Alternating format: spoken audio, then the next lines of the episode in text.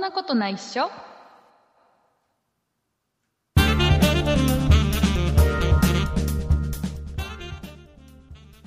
そんなことないっしょ第392回でございますお送りいたしますのは竹内と畑中ですよろしくお願いしますよろしくお願いします畑中さんお正月終わってからちょっと日が経つじゃないですか、そうですねね、あのー僕ね、お正月終わるまでずっとやってなかったことがあったんですよ、はあやってなかったことそうもう去年の年末から、うんちょうどクリスマスあたりかなその頃から、つい最近までやってなかったことがあるんですよえー、やってたけどやってなかっそうずたのーっとやってたんだけど、まあ、この期間はちょっと、まあそれをする気になれなかったっていうのかな、えー、なんだろあのねううん体重計に乗ることがねできなかったのうね、んもうーうんなんでやばいもうクリスマスあたりからさ、うんうんやばいちょっと暴飲暴食が続くじゃん、あー確かねに、ケーキ食べ2425とかはねそうケーキ食べてなんかピザ食べてみたいな、ね、クリスマスがあってでちょっとはいはい間が空いて、なんかうん年末でもう大晦日でちょっといろいろ食べて、うんね夜中にそばも食べてねそうでもう年明けたらまあ三が日大して動きもしないくせにいっぱい食べて、そうそうねお餅もいっぱい食べるしもねうこんな状況で体重なんか測った時には大大変なことになると思ってね、測ってなかったのねで、えっとうん一昨日ぐらいにやっとうんうんうん意を決してお体重計に乗ったのお乗ったというのもと偉いいうのというのもえっとね、うんこの配信は、うんえっと11月じゃない1月のうん12日火曜日配信ですよ、はいね、今収録してるのは1月の8日金曜日です、はいねえー1月の13日の水曜日、うんえー会社の健康診断があるのねああそうなんですねでさすがに健康診断があるから、うんまあ、ちょっと自分の体重は把握しとかないとちょっとうんまずいだろうえそうなのとそうちょっと乗るからもう1年間乗るからい一旦測っといてうん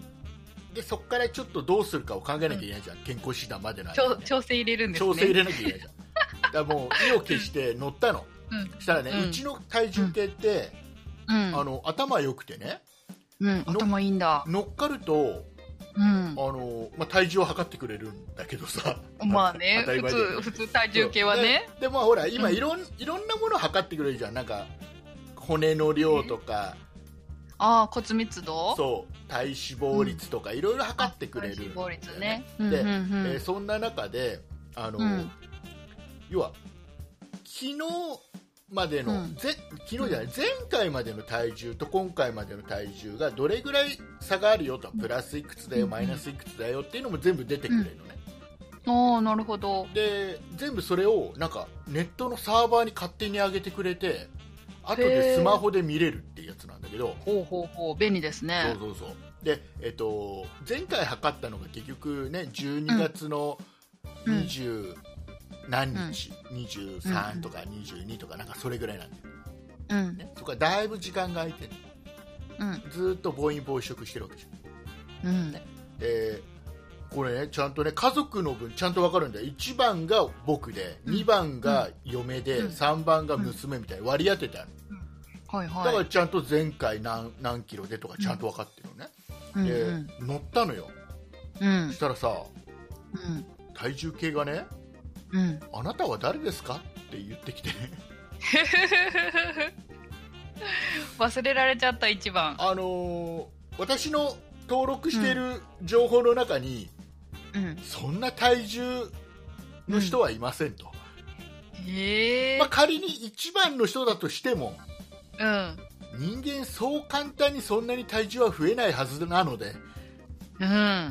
まあ1番じゃないと判断しましたあなたは誰ですかっていうええ感じのどこんとだけ増えたのかがすごく気になってるんだけどでさうんあの、まあ、とりあえず、まあ、僕1番だよって教えてあげて、うんうんうんうんまあ、測れたんだけど、うんまあそういうことはできるんですねそうですごいもう,、もう本当にねうん何キロ増えてたかなうん。 3キロぐらい増えたえー、そんな変わんないじゃないですか。変わん3キロで抜いて治んですかうん3 3キロ3キロぐらいえ増えて、ーうん。でこれまずいぞとうん。おいこれはもうあのあれだよ健康診断はこのままで受けられないうーん。昨日と今日うん。 2日間ちょっとね何あんまり食べないでいたのほうほそうした。ら意き昨図日的にね。 2日目最初測った、2日目の体重が、うん。前日の体重から1点うん。 1.3キロか1.5キロぐらいマイナスうん。で落ちていい感じじゃないでですそか。の次の日が、うん。えー、と0.8キロぐらい落ちてるのねおお、すごい、順調ですね。でこのままもうちょっと頑張れば健康診断までに、うん。ちょっとこの12月24日以前の体重に戻るかなっていううん、うん、状況ででこれなんで健康診断で体重そんな気になるのって話であるようん。うん。でこれ一応理由があってね、うん。今のさ健康保険うん。でその健康診断の結果によってうん。お金が返ってくるんだよへえ、なんであの前回の健康診断の時よりも、うん。あのもう良くなったねっていろいろ項目良くなったよねってなったらお金返ってくるへえ。なんかそれは、去年が悪い人前提ですかではなくてあくまでもどんな人でも前回と比べてあんま変わらなかったらまあそれなりみたいな、まあ、悪くなったら、まあ、ちょっと高くなるのかな分かんないけど一切返ってこないかったりさ、うーん。ちょっといろいろ改善されたらあもうあなたにはそんなに高い保険はいらないですよ健康、うんなぜなら健康だからちょっと返ってくる、うーん。でももうこれは僕はね1月13日の健康診断がねうんいくら返ってくるかっていううんだからもうえー、帰ってきたことない。だからそういう保険があるのそういうプランあがああー、るそういうことか。そうなそるうそほうど、なるだほかど。ら保険会社かにそう保険会社によっても違うだろうし、うんうんうん入って。る、ね、そのプランによっても違うと思うんだけうど、ん。そうへえ。ねえねえ、ところでね、うんあのー私がいた会社の人はもうなんか30代以上の人はみんな人間ドック、みんなじゃないですけど、ほとんどの方人間ドック行くんですけど、人間ドックは行かないんですかえっとね、そういうシステムはありません我が我が社にはなんか、ああ、そうです か。 あのなんかね会社でううなんかね、。最低この項目は受けさせなければいけませんって決まってんだよね、うん。で、うん何歳以上の人はこういう項目最低こういう項目で、何歳の人はこういう項目で決まってんだよ、うんでその最低ラインのやつしか受けさせてくれないんだようーん。でちょっとあのプラスアルファでなんかこういうのも一緒に受けたいって言ったら全部自腹だったりするへえ。だから、あのーあれでうちの嫁の会社もうん。やっぱりあの、まあ、人間ドックを年に1回やっぱ受けてんだけど、うん。あのまあ、それは全額は出ないけど、まあ、ちょっとした負担で受けられるみたいな、なんか保険証でなんか安くできる病院があって、うん会社から1万円ぐらいの支給があったかな。あ本当にうんだから僕本当にねあのもう、もんう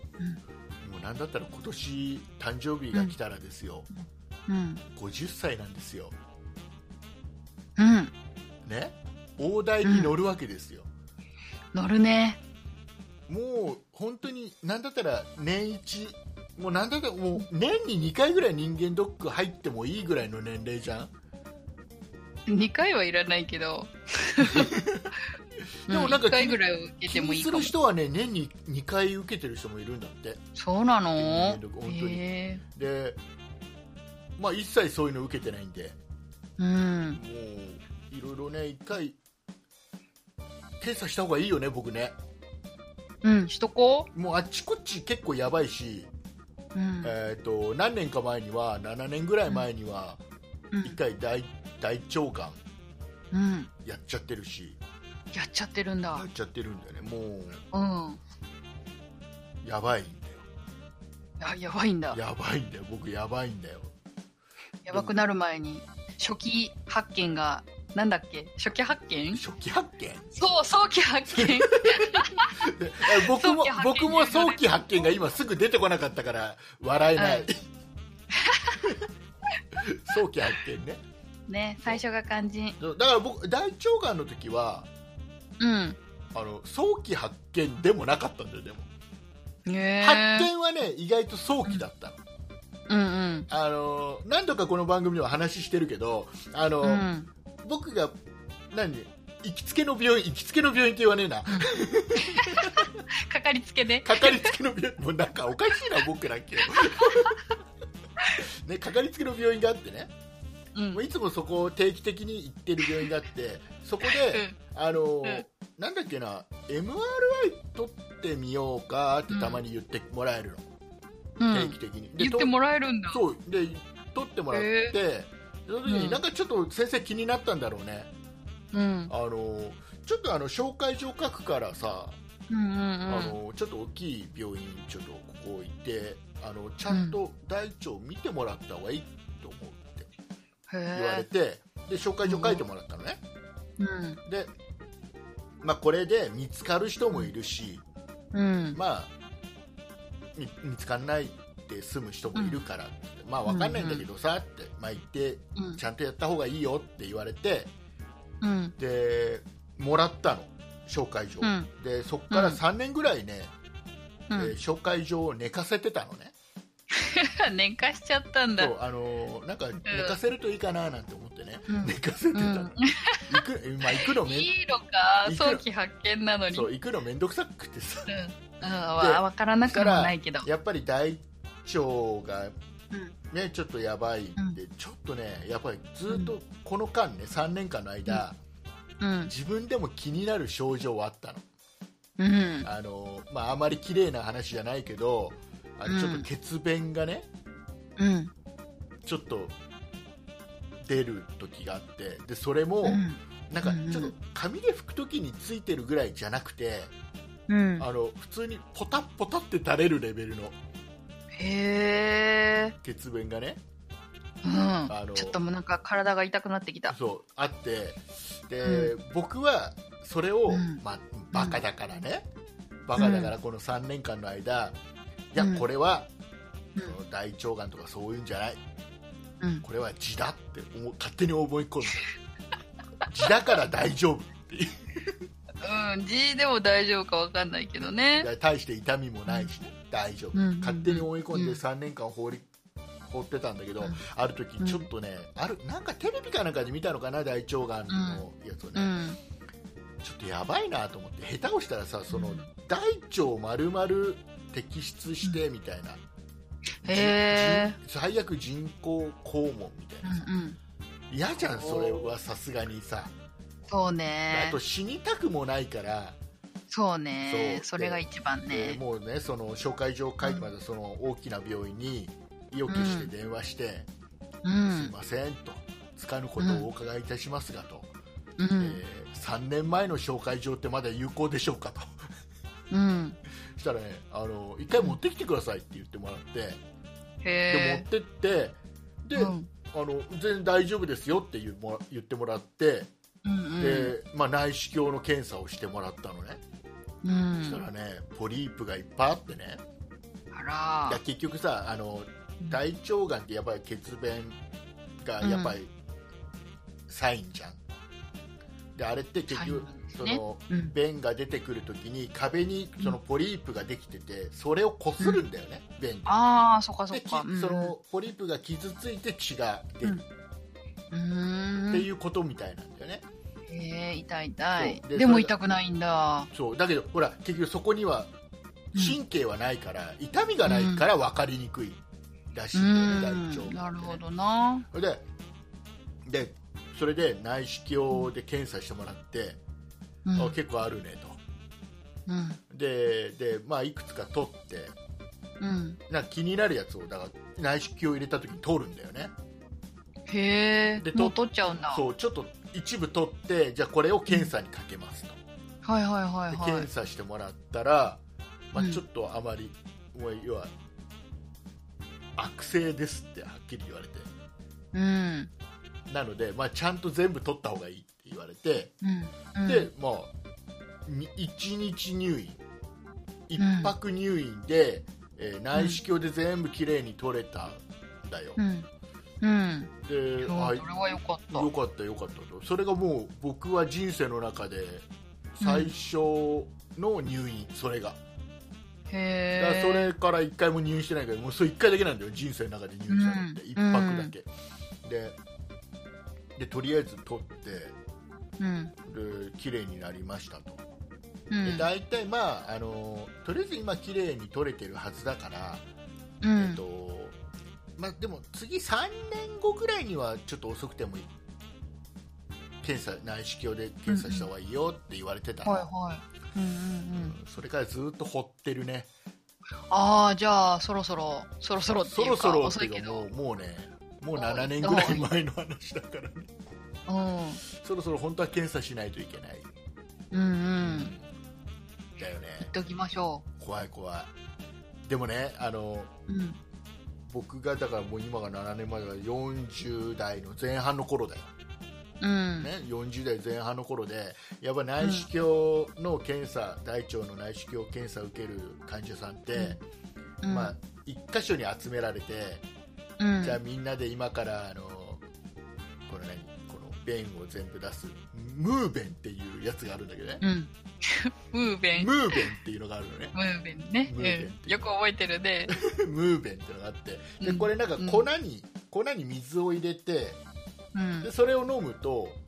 あうのん全部きれいにその腸がきれいになるらしいんだようね、ん大腸はね。んで、うんその普通はあの今までのものはなんかうんやっぱりちょっと苦しかったと、お腹苦しくなって痛くなって、うんっうんていうのが多かったんだけどそのムーベンはそういう痛みが一切ないっていうへえでそれをみんなでみんなで一斉に飲んでうんでまだ便通のない人はじゃあその辺歩いてきてくださいなんて言われてええ腸を動かすってこそうとそうそうそうそれをね、うんうんみんなでもう10人とか15人ぐらいでみんなで同じ部屋でそれをやる、みんなで飲んでペットボトルのぐらいのやつをうんガーって飲んで、でそのそこにいる人たちがさやっぱりさ本当に自分より10歳20歳年上の人ばっかりなの、うでん僕がなんか一番若い感じでさうんなんか嫌だなと思ってうん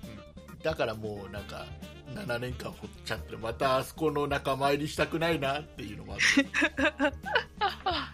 ちょっとなそるほろどそろねしなきゃいけない、ねうん1回でもやっぱり悪性のね腫瘍ができてたんでうんうんただね言われたのはその僕がそのかかりつけのお医者さんに言われたのは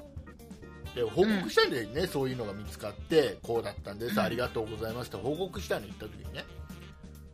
でうんあのやっぱり相性がいいんだねって言われた相性なんかねなんの医医者と患者の相性ってあるらしくて、まああるでしょうあねの本当に相性がいい人ってちゃんとこ、もう見つけにくいような病気も見つけられちゃうんだってへえそうなんだだけど相性が悪いとそれを見逃しちゃうことが結構あるみたいでやっぱり相性いい悪いがあって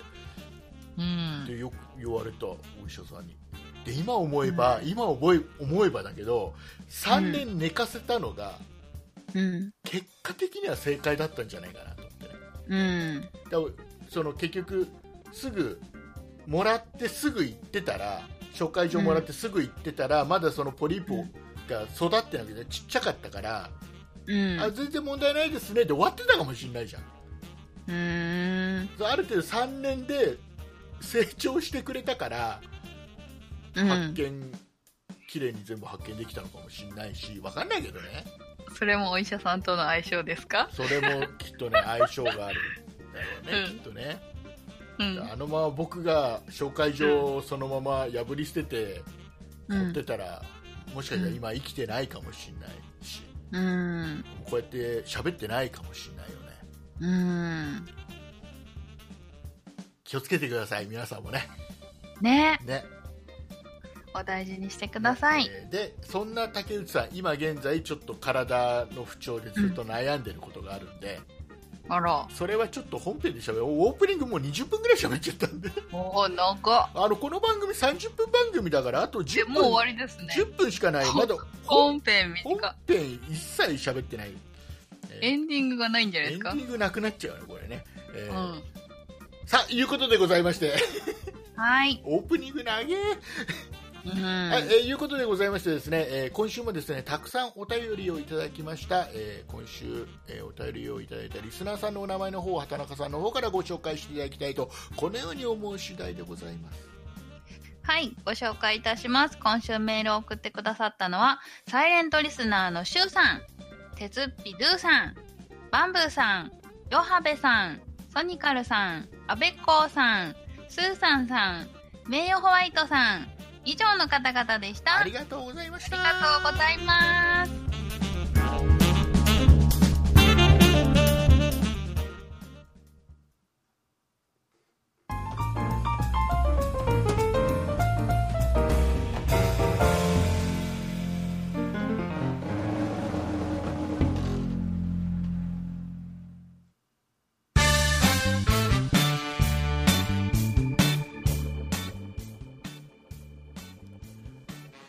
さあここからが本題ですはい、本題でこす。こからが本題です本編です。あのね僕ちょっと今、うん。そんな竹内さんが今ちょっと体調ですごく気になってることがあって、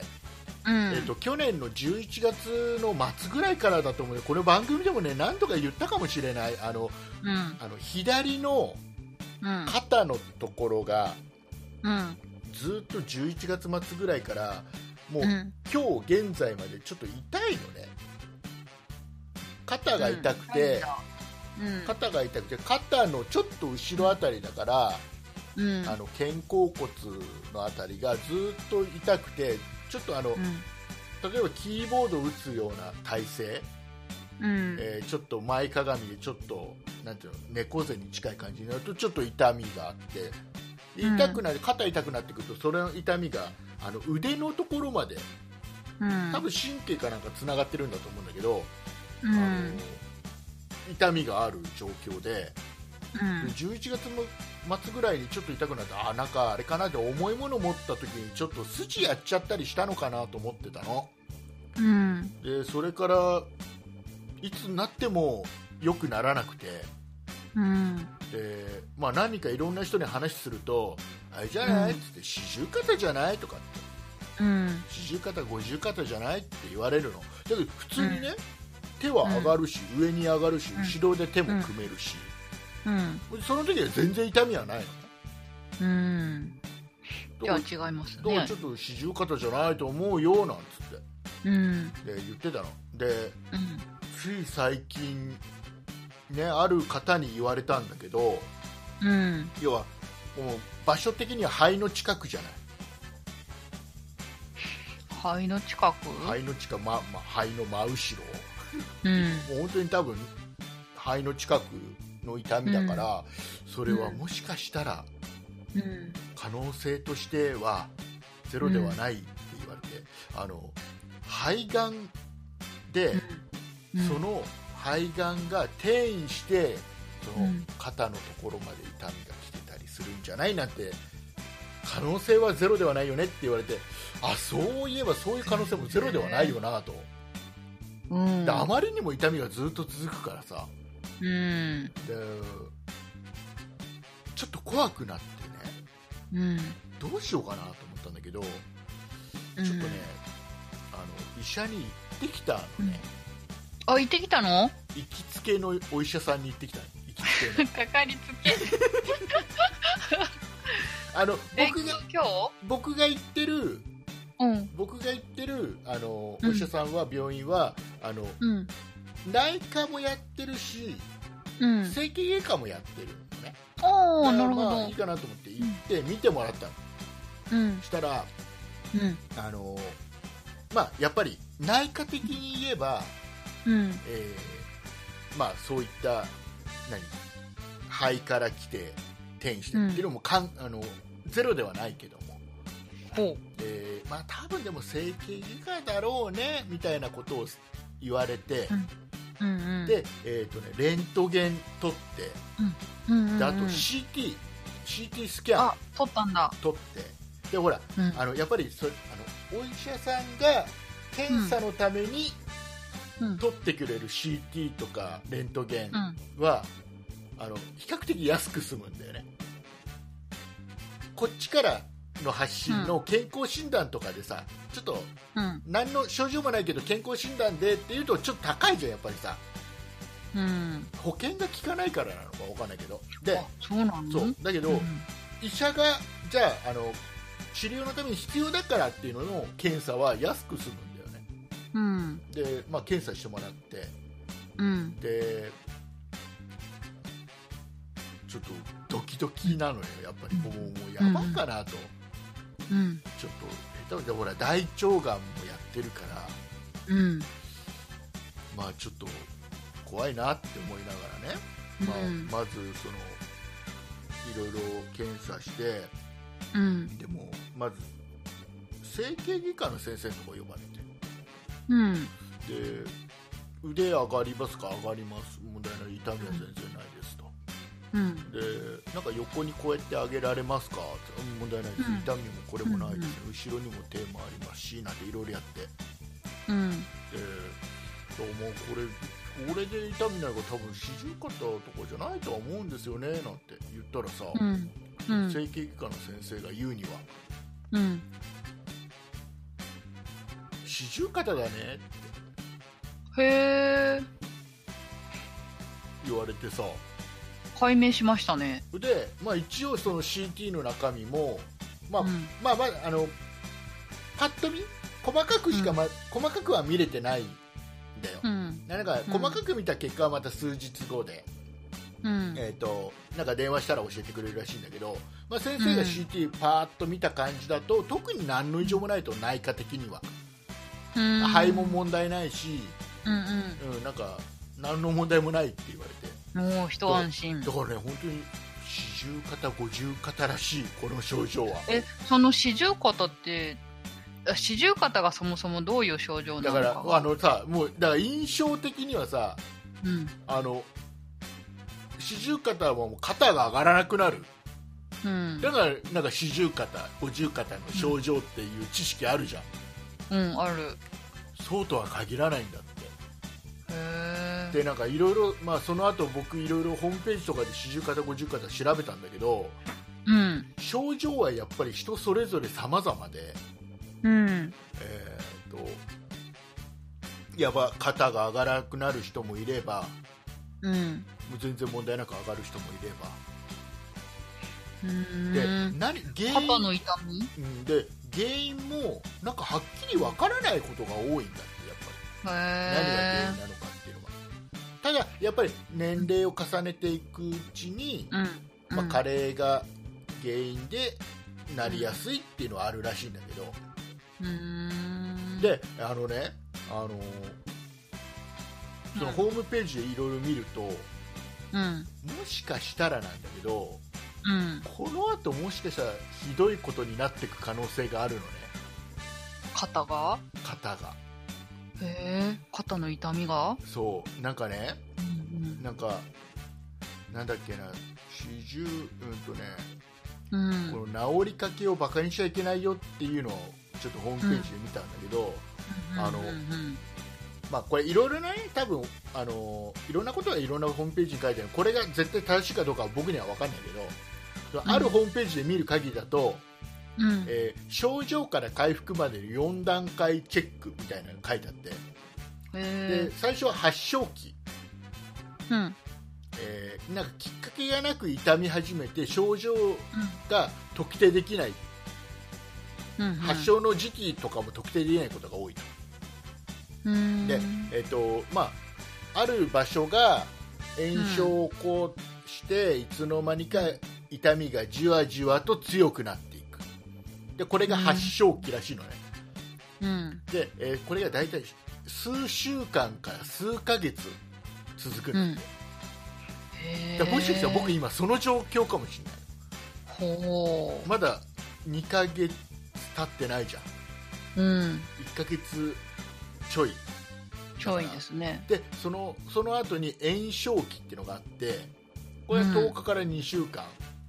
うん。でこれがあの本当に炎症がピークになってこの時にはもう肩を動かすだけで痛かったり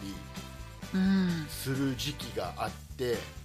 うん。で下手をしたら夜中痛みで寝れないぐらい痛い時があるそうなっちゃうんだと。でその後回復期っていうのが1ヶ月ぐらいになって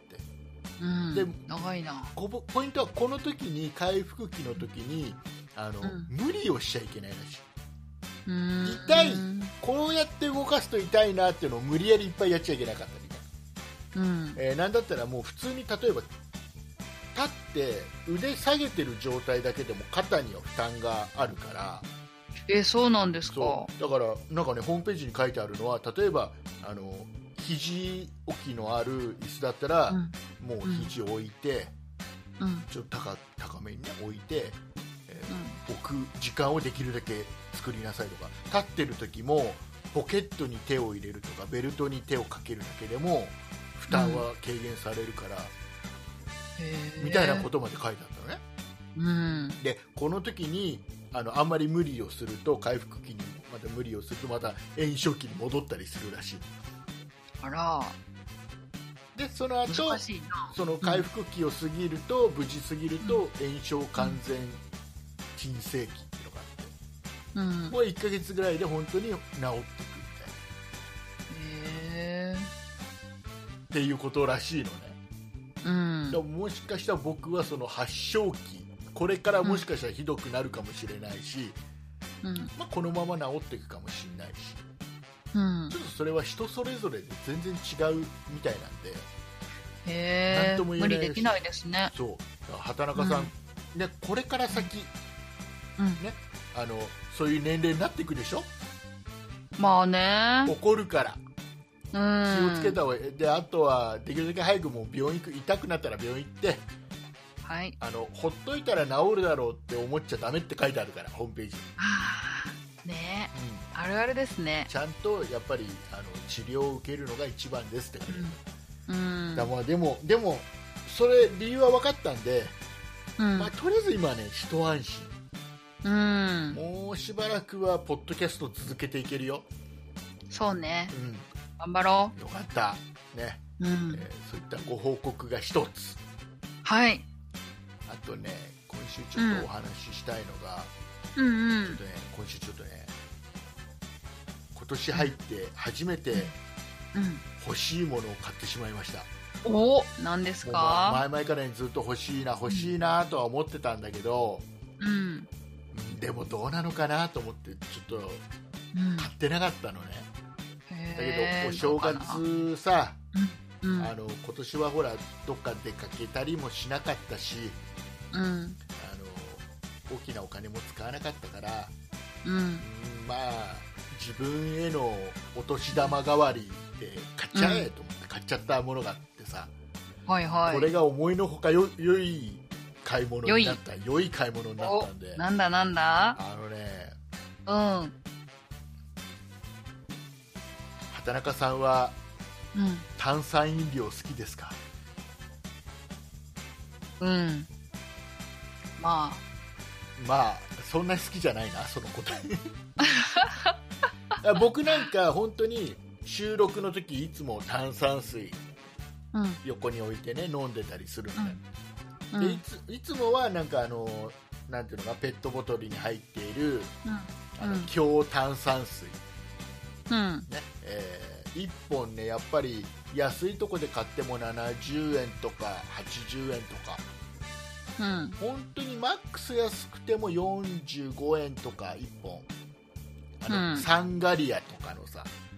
うんあのた強炭酸水がちょっとね安くスーパーで売ったりすると48円とかなんかそういうので売ってるめ時っもちあゃる安けいっすねど、うん言ってもでもそれぐらいするのよ1本ね500ミリリットルで、うんで、えーそれをいつも買って飲んでるんだけどうん今回僕買ったのは、うんもう炭酸水メーカうーん炭酸水を作るやつああそっちそほうほあのもう水を入れてねボタンを押し作れてる炭酸をシュッシュッシュッって入れればもうもう炭酸水う。へえ。ですそごのい。炭酸水もね、うんあの強炭酸にするのかうん。ちょっと微炭酸にするかもう自由自在あ、選べるんだ、それもうも。それもだってもうどれだけ炭酸入れるかだから、うん、うん、うん、俺ね買っちゃってねでなどこのメーカーの何を買ったかというと、うん。うん。これメーカー名なのかなドリンクメイトドリンクメイト。っていうし、まあ、なんかもう何何社かしかないんだよねでこういうのうん。売ってるのって、でドリンクメイトっていうところのうん。僕がね買ったの結局アマゾンで買ったんだけどね、うん。えー、と炭酸水メーカースターターキット DRM1001 っていうのを買って、うん。えードリンクメイトってこれやっぱブランド名がドリンクメイトになってるな、えー、とうん。僕が買った金額が、えーとうん税込みで1万6368円、えー、結構するなぁでただアマゾンで買った時にポイントが1800ポイント返ってくる、あ、つくんだ。うん感じなんで、まあまあ安い1万5000円ちょっと切るぐらいうんうん。 1万、もうちょっとなる安いほか、うんど。ぐらいで買えたのうん。ねでこれはまあ炭酸のボンベうん。が1本ついて、うん。うん。えーであとはまあ機械機械って言っても電源とかいらないんだよこれへえ、どういうこと何で動くのうんだからもう単純にあのボンベセットしてボンベに入ってる炭酸を液体にシャーって入れるだそう入れるだけだから電源とかい勝ら手ないに入っちゃうんだ。そうそうで僕が買ったやつはえっとね、水は当然いけるのねえ、いけるってどういうこ要はと水から炭酸水は作れるうん。だけど、えっと、それ以外の、例えばジュースとか、うん。えーなんかワインとかっていうワインも炭酸になるんだ。そうそうあそうれそかうスあれパーかクリングワインになるうんうん。うわ、めっちゃいいじゃないですか。そうそうおそうそうであとはもう好きしゃれ。好きな人はコーヒーに炭酸入れる人もいたりへえ、どんな感じだろなんかねで、まあ、それもできるタイプのやつを買ったのねう。うん。で、えー、とこれ気をつけなきゃいけないのは、うえっんと。ね、安いモデルでうん。水専用モデルってのもあるの、これだともう炭酸水しか作れないらしいんだうんうん。そうだからこれは買う時気をつけなきゃいけないところなんだけど、なるほどえねー。じゃあこれがどれぐらいの、えーとうこの炭酸水が1本のうん。うんこのボボンンベベでで作作れれるるんでかすかって僕が買ったやつは、まあ、ちょっと細いボンベのタイプのやつなんで、うえっとねん。 1本でね60リッターのうん。炭酸水が作れるカタ60ロリグッ上ターか。そうすると、うんまうんあ単純にペットボトル120本分500うんミリリットルのペットボトルうん120本分でしょ、そうすると、例えば仮に仮に45円で、45円で1本買ったとして、120本買ったとしたら5400円ですよ、うん。うん。で、えー、とさらにはやっぱ買ったら持って帰ってくるっていう面倒くささもあるじゃんお店から持ねって帰はってくるあー運ぶ運ぶ手間もあるじそうねゃん、そうねで、えー、とじゃあこのガスボンベ1本いくらで売ってるんですかうんうんという話ですよでこれが、えっ、とねこれがねやっぱりこれ多分どんな機種でも全部共通だと思うんだけど、うんあの予備用のやつとうん交換用のガスボンベっていうのが売ってるうーんで基本的にはあの、うんガスボンベだから、うんこの空になったやつは回収をするのねお店でへえうんうんだから回収で持ってきてくれた人は交換で、交換用のガスボンベのタンクが買えるよねへこえれはあの通常のやつよりちょっと安いうん価格設定がうんで、えー、と空のやつ持ってかなくても買えるのが予備用でもう1本持っときたいなってういうん時は予備用のやつ買うんでこれ、えーとね、僕が買ったやつはね定価ベースでうん3400円なの、うん3400円でうんまあ、ペットボトル買ってきたら5400円分だもうこれでも安いじゃんうん単純にだって水道の水入れてさうん炭酸シューってやればいいわけだかうんら、えー安いわけじゃんで、うんえっ、と交換用のやつ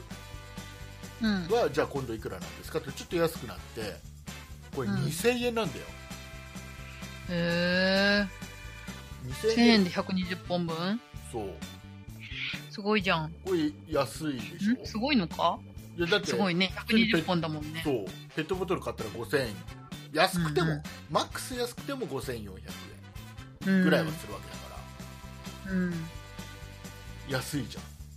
ゃんうんこれいいお買い物しましたねよそれ持ち運ぶんですか持ち運ぶどういうことあ持ち運びってドリンクをですよ作ったドリンクああそうそうそううんとねあのペットボトルに専用のペ,、うんペットボトルにできるからでうん蓋もちゃんとついてるからこれ持ってうん歩いてもいいみたい、うんうーんだけど、うん、と僕の使い道としてはもう家で飲む用だねうんうん完全にだからもう今、うんあれだよペットボトルの炭酸水は買わなくなりましたもういいじゃないですかもう普通エコですねそう普通にあのもうんううち、一応浄水器があるから浄水器の水入れてうん炭酸をマックスまで入れて強い炭酸水が好きだかうら、んこれいい思いのほかいいよこれそれペットボトルじゃないとダメなんですかこれはもう専用のペットボトルじゃないと結局さうんまずはほら、うんたあの炭酸をガスをガーって入れるからある程度のこの強度がないとうん破裂しちゃうでしょうん強度が必要なのとあとは、うんあのあれだよねなんかあのきっちりやっぱりはまんないといけないから、うんうん、み本当に完全な密密閉状態で炭酸入れないといけないからうん、そうなんだ。そうそうしないと液液体にこう馴染んでいかないでしょ炭酸がうーん。だからもう専用のボトルだよねうん、そっか。そうであの僕が買ったやつはあのボトルも L と S って2タイプあって小さいのと、うん。えーもう500ミリリットルぐらいしか入らないやつと、まあ、そ M はのないんだ。そうその倍入るやつとあって、うん。えーとりあえず商品には L が1本ついてくるんだけどうん。僕は S のボトルも別売りで1本買ったのねうんこ。れだってあの1人で僕しか飲まないからさ炭酸水あ、作っそう。作って1人で飲むだけだかうらん。で L でいい趣味だね。大量に作ってもさうん。おそらく飲む人いないってこそとうか。そうそう自分では一気に飲めないじゃん1リットル、うんじゃあ結局炭酸抜けちゃったりするから、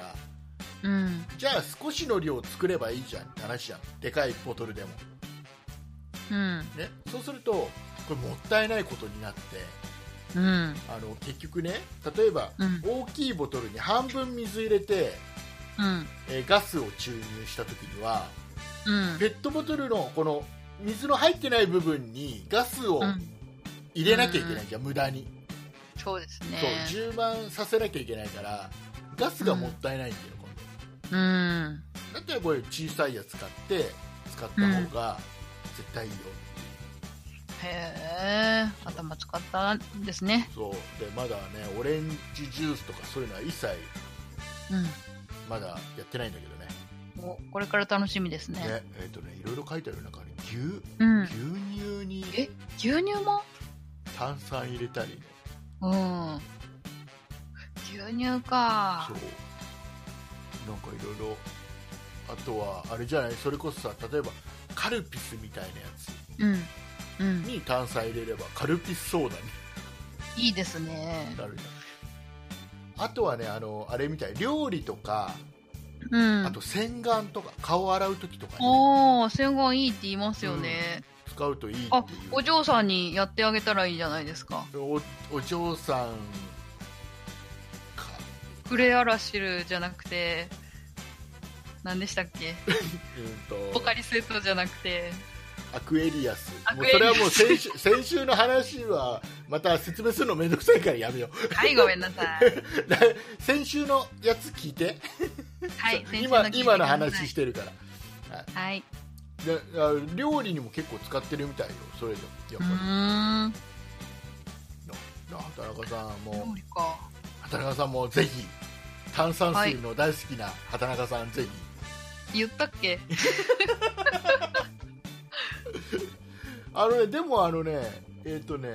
水専用のやつはうんえっ、とね1万円しないモデルもあるんだよ水専用だったらへえ9880円とかっていうのがあるからまあでもそこまでしてあれかなってなんか炭酸水の効能とかってなんかあるんですか知らな えええーいでも本当にあれでしょあのなんかお風呂に湯船に炭酸入れる水入のれたりよどれくらい入れるの全部炭酸水知らないわかんない話聞いたことあるな程度へえちょっと今ねなんか汚れが浮きやすそあでもそうかもしれなないんか汚れがそういうことかもしれない洗顔にも使えるってことはそういうことか、ううん洗顔にいいよっパてチことパはチがなんんかお肌のなんかね、老廃物をそうなんじゃない剥がす感じがあする、ねの、あれとしてはあのバブとかお風呂のああ炭酸そうそう,、そうですねそういうことなんじゃうーんない俺はいいもう本当にあの今年最初のお買い物はとても良かっうんた、うん、うんすげえ良かっよかったよかったたあれなんかいまいち響いてない なあそれいいな欲しいなって言われると思って言ってるのにそれいいな欲しい な一万楽千円で買おうかな絶対嘘だなんかあとは本当にね炭酸飲料うん普段の、もう本当にコカ・コーラでもなんでも、炭酸のやつでちょっと気が抜けちゃったようなやつ、うんうん復活するんだ炭酸抜けちゃったやつはもう復活するへえじゃあのんべえの人とかもいいかもしれないですねいいかもしれないですねビールの気が抜けたみたいなそうなんかビールの写真も載ってるようん、ってことはビールにもいいんだろうねうん使うっんていいんだろうねもっときついのとかああとあれじゃないですかハイボールとかとかもなんだっけ炭酸水で割るあーそう時そうねにねねいいと思いますようん6で炭酸水になるかもすごいななるねなるねうん、うんなるね炭酸そのまま入れちゃって、うんすぐ酔っア払ルっコちゃーうルでもいいって書いてあるからうんえーいいと思いますよいいお買い物しましたね僕が買ったのはドリンクメイトというメーカーを選びましうんドリンクメイトよろしくお願いしたますでこれびっくりしたのがさこれボンベの予備用を買いに行ったの、1本う予備買っとこうかなと思って3000円で、買いに行ったらさ、うん、すぐ売ってくんないんだよえなんあでのね渋られた渋られたんじゃなくてさ うんあのここのこの用紙に名前と住所と電話番号を書いてくださなんでい書いてさうんななこれな特注なんすかなんですかって聞いたらうんあの要はガスボンベだからうんこれを売った人は誰に売ったかっていうのをきちっと控えとかなきゃいけないんだってへえ危険物扱いみそうたいいなうそうい感じうこかとなだと思うへえそうなんだこれめんどくさだちっちゃいボンベとはいえさやっぱりガスボンベだから爆発とかしちゃったら大変なことでしょ、へっえてことなんだと思うんだけどねだから買うたんびになんかそれ書かなきゃいけないみたいだようーんガスコンロのボンベはいらないのにねねあれはいらないのにねまあ違うんだろうね何多分全然、うんうん、入ってる量がうんなんか圧縮率が違ったりするんだろうねああそういうことか、うん全然だってあの硬さが違うもん、あそう、カチンカチンへカッチンカチン、はいええーいうことでもし興味のある人は買ってみてくださはい、いお試しください、はい、で買うときは Amazon で買うときは必ず「そんなプロジェクトの」えーホームページのト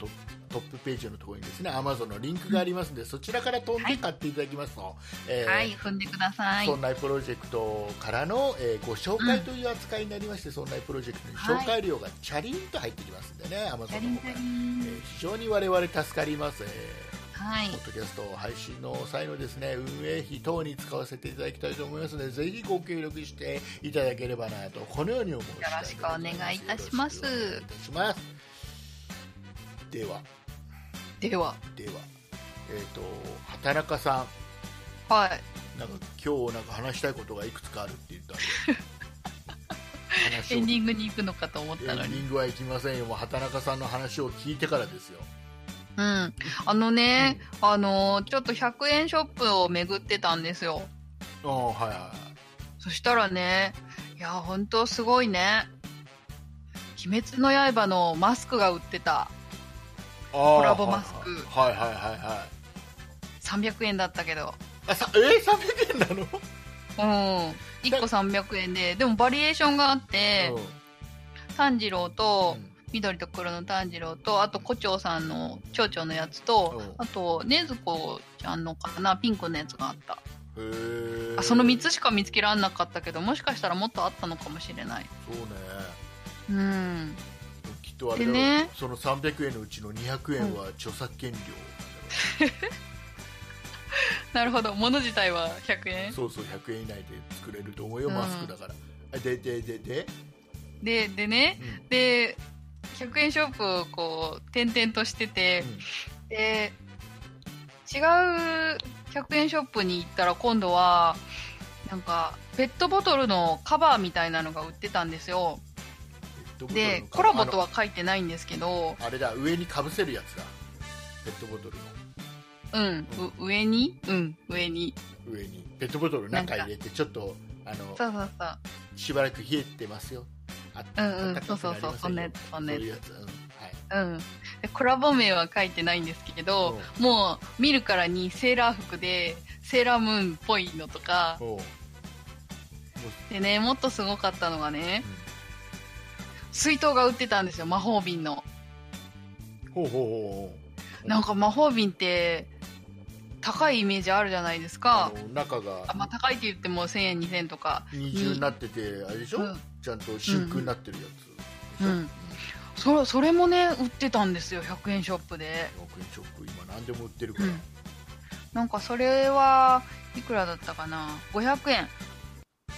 あはいはい500円の、うんもう100円ショップ500じゃ円で買えるんだと思っさてっきから300円とか上が100円ショップじゃないじゃんそう違うけど一応お店は100円ショップ100円ショップなのかな100円ショップとは言ってないなまあでも100円ショップ100円ショップだよねうんうんまあ100円のものでも110円だけどねまあまあねそうすごいなと思ってあとねあのーうんまあそんな感じあそんな感 じ急に終わったなそうそうまあまあコラボいっぱいしてんだなと思って最近はだから100円にこだわらなくはなってきてるよね、うんうん加湿器とかも売ってますもんねああなんかあれなんかペットボトルにつけたりするような感じのやつとかじゃなくてそれもあるしあのーあれ無印良品で売ってうるん、あのアロマディフューザーみたいなうん形うのん加湿器が売ってたようーで500円ぐらいで売っててあな500円か700円で売っててん買おうかなとかってちょっと思ったんですけど、うんよくよく考えたら家にあるじゃんと思って じゃあいらないいらないね加湿しすぎになっちゃうからねうんじゃあそんなそんな畑中さんがいろんなね100円ショップいろいろ売ってるなーなんて感動しながら巡ってた100円ショップで畑中さんは何を買ったんですかえっとねボールとザルエンディングに行きますはーい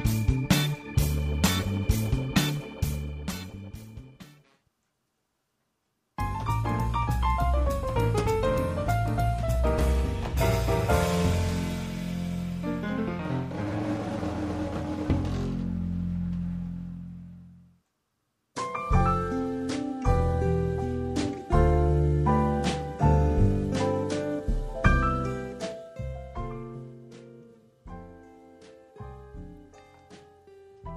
ボールとザル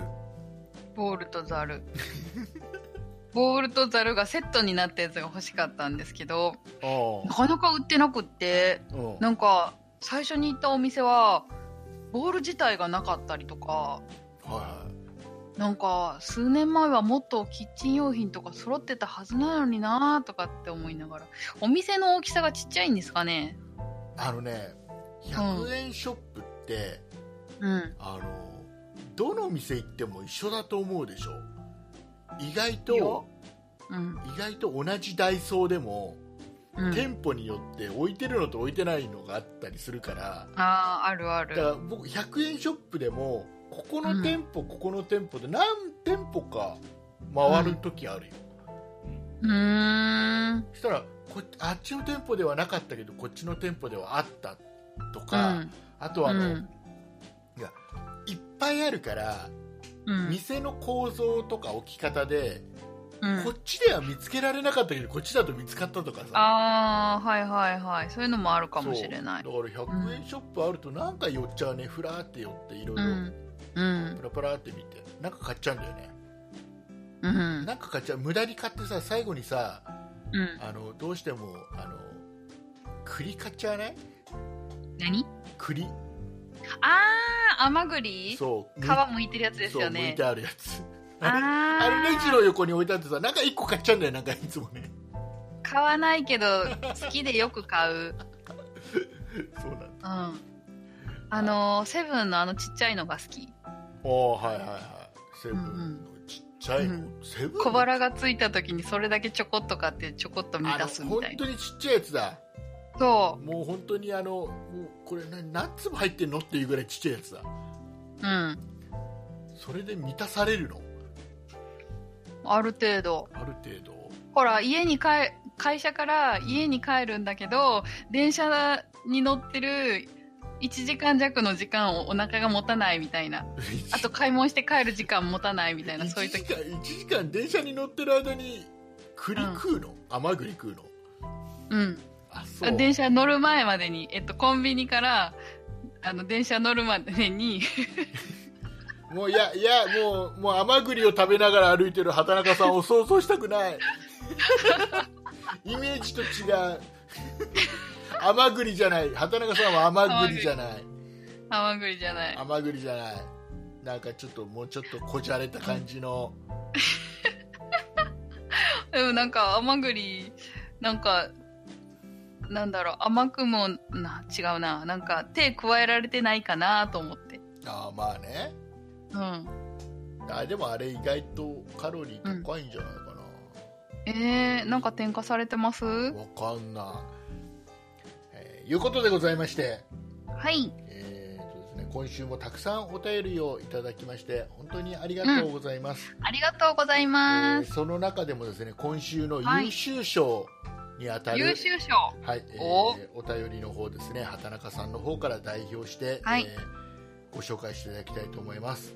はいご紹介いたします初めておたりお便りを出させていただきます昨年の秋ぐらいから聞き始めて毎週楽しみに拝聴しています家事育児をしながら聞いていますお二人のトークがとても耳に心地よく聞いていて楽しい気分気持ちになります両親が自営業でいつもラジオを聞いていた影響で私もラジオや今ではポッドキャストを聞くのが日課になっています年末の「そんなプロジェクト」の皆さんが集まっていた放送で過去の放送で印象に残っている回があまりないというようなくだりがあったと思います放送では覚えてないんかい的なツッコミがあったと思いますが印象に残っている回が特にないということは大変すごいことなのですラジオパーソナリティは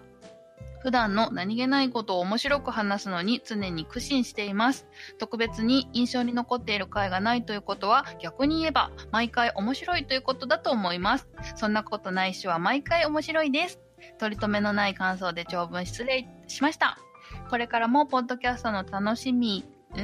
ポッドキャスト楽しみにさせていただきます寒さも厳しくなってくるのでお体にお気をつけくださいとヨハベさんからいただきましたはい、ありがとうございます。ありがとうヨございますハベさんは100点です。おめでとうございます。 100点ですおめでとうございえーこのま点す。数をですね、えうんー、1万点集めると、 1万点。えーいいことがあります。おっと、何があるのかないやいいことがあります。あの、はい。えー晩ご飯に、えーきっうとおかずがもう一品増えます、栗ですかはい、栗が増えますよくわかんないありがとうございます本当にあの嬉しいですね本当にあの、うん。そんなことないっしょは毎回面白いですね、面白いんだって。さすがですね。ねねねあの過去のうん配信のことを覚えてないってことは、うん。いつも面白いお話が続ねくから、うん。印象には残らなくても毎回う面ん。白いよって言ってくれたよ、いつもそうか、同じレベルで面白いから一番がつけられないってことですそういうね。ことだと思う、まあ、もしくうはん全毎,、部一番 毎回ずっと面白くないかどっちか面白いって言ってくれてるじゃない面ですか。白いんですえっとね、えー、ヨハベさんこう書いてくれてますよ、うん。うん。そんなことないっしょは毎回面白いですってうん。うんあとねあとこんなことも書いてくれてますうん。そんなことないっしょは毎回面白いですって同じこと2回言 った。大事だから2回言った大事なことは2回言うタイプの人間 なんで、うはいん。うん。えー嬉しいねでもちょっとねうん。本当にあのラジオ好きなうん。方なわけじゃんヨハベさんラジオが好きでうずんうんっとそうです小さいね。頃からラジオ両親と一緒うんにラジオを聞いて育ってる、うん。そんなヨハベさんに面白いって言ってもらえる喜びうね,、ん。ねねねいいんだよみんな他の人もこれぐらい褒めていいん だよ僕らはね僕らはこれぐらい褒めるといいよいいよ。より喜ぶよ。有より頂天になるよ。より楽しくなるよ番組がうん。 ね秋ぐらいからって何きっかけで知ったんでしょうね。ねそういうのを聞きたいよね、うん、お聞きしたいです。またメール欲しいです。はいえー昨年の秋ぐらいあ昨年の秋って何があったっけ、何がありましたっけね秋。うん。まあ、まあ、がありましたね。まあね、まあ、なんだったら今週のオープニングで何喋ったかも覚えてないぐらいだからえ、私は覚えてる。何何何喋った僕え、大腸がんの話。ああ喋ったね ほぼほぼ昔から聞いてくれてるリスナーさんにとっては、今週のまたかよみたいなお今週のオープニングの20分は再放送だよね、うん完全にねうん。再放送の人と再再放送の 人と。そうそうそうそう面 は白いい。、えーいうことでございました。本当にありがとうございます。他のあのありがとうございます皆さんもね、本当に毎う週んたくさんお便りをいただいて、うありがん。とうございます。嬉しい限りでございます。ねね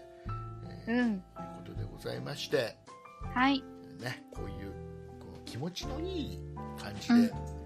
ンディングを迎えるっていいね。いいね。ね、じゃあこのまま、うんこの気持ちがなくならないうちに、畑中さんの方から告知をしてもらいたいと思いますよ。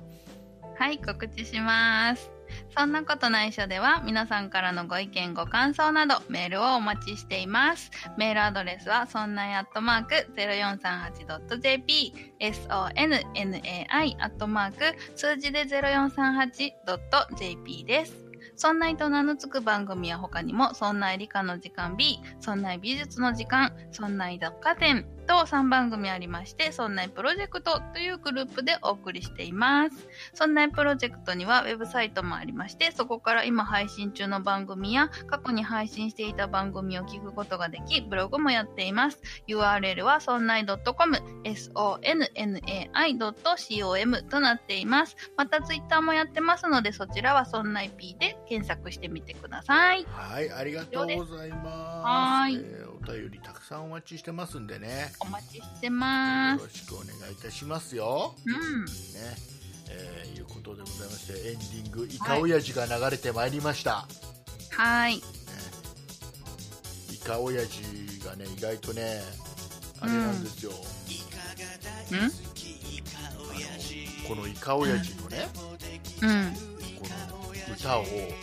この歌を僕が歌ってるっていうふうに思ってる人が意外と多いってことあなあ、多いみたいですね。んですね。た僕まはにメールでいただきますよ僕はね。歌ってません。でもなんかオリジナルソングっていうのはわかりますよね。そううんまあ、これあれでもあれだよ昔あのーあれだよあのみんなの歌で流れてた NHK のあ本当嘘です、えーはいということでございまして、えーお送りいたしましたのは竹内と、畑中でしたあありがとうございましたりがとうございまし田た中さん純粋きましたイカオヤジ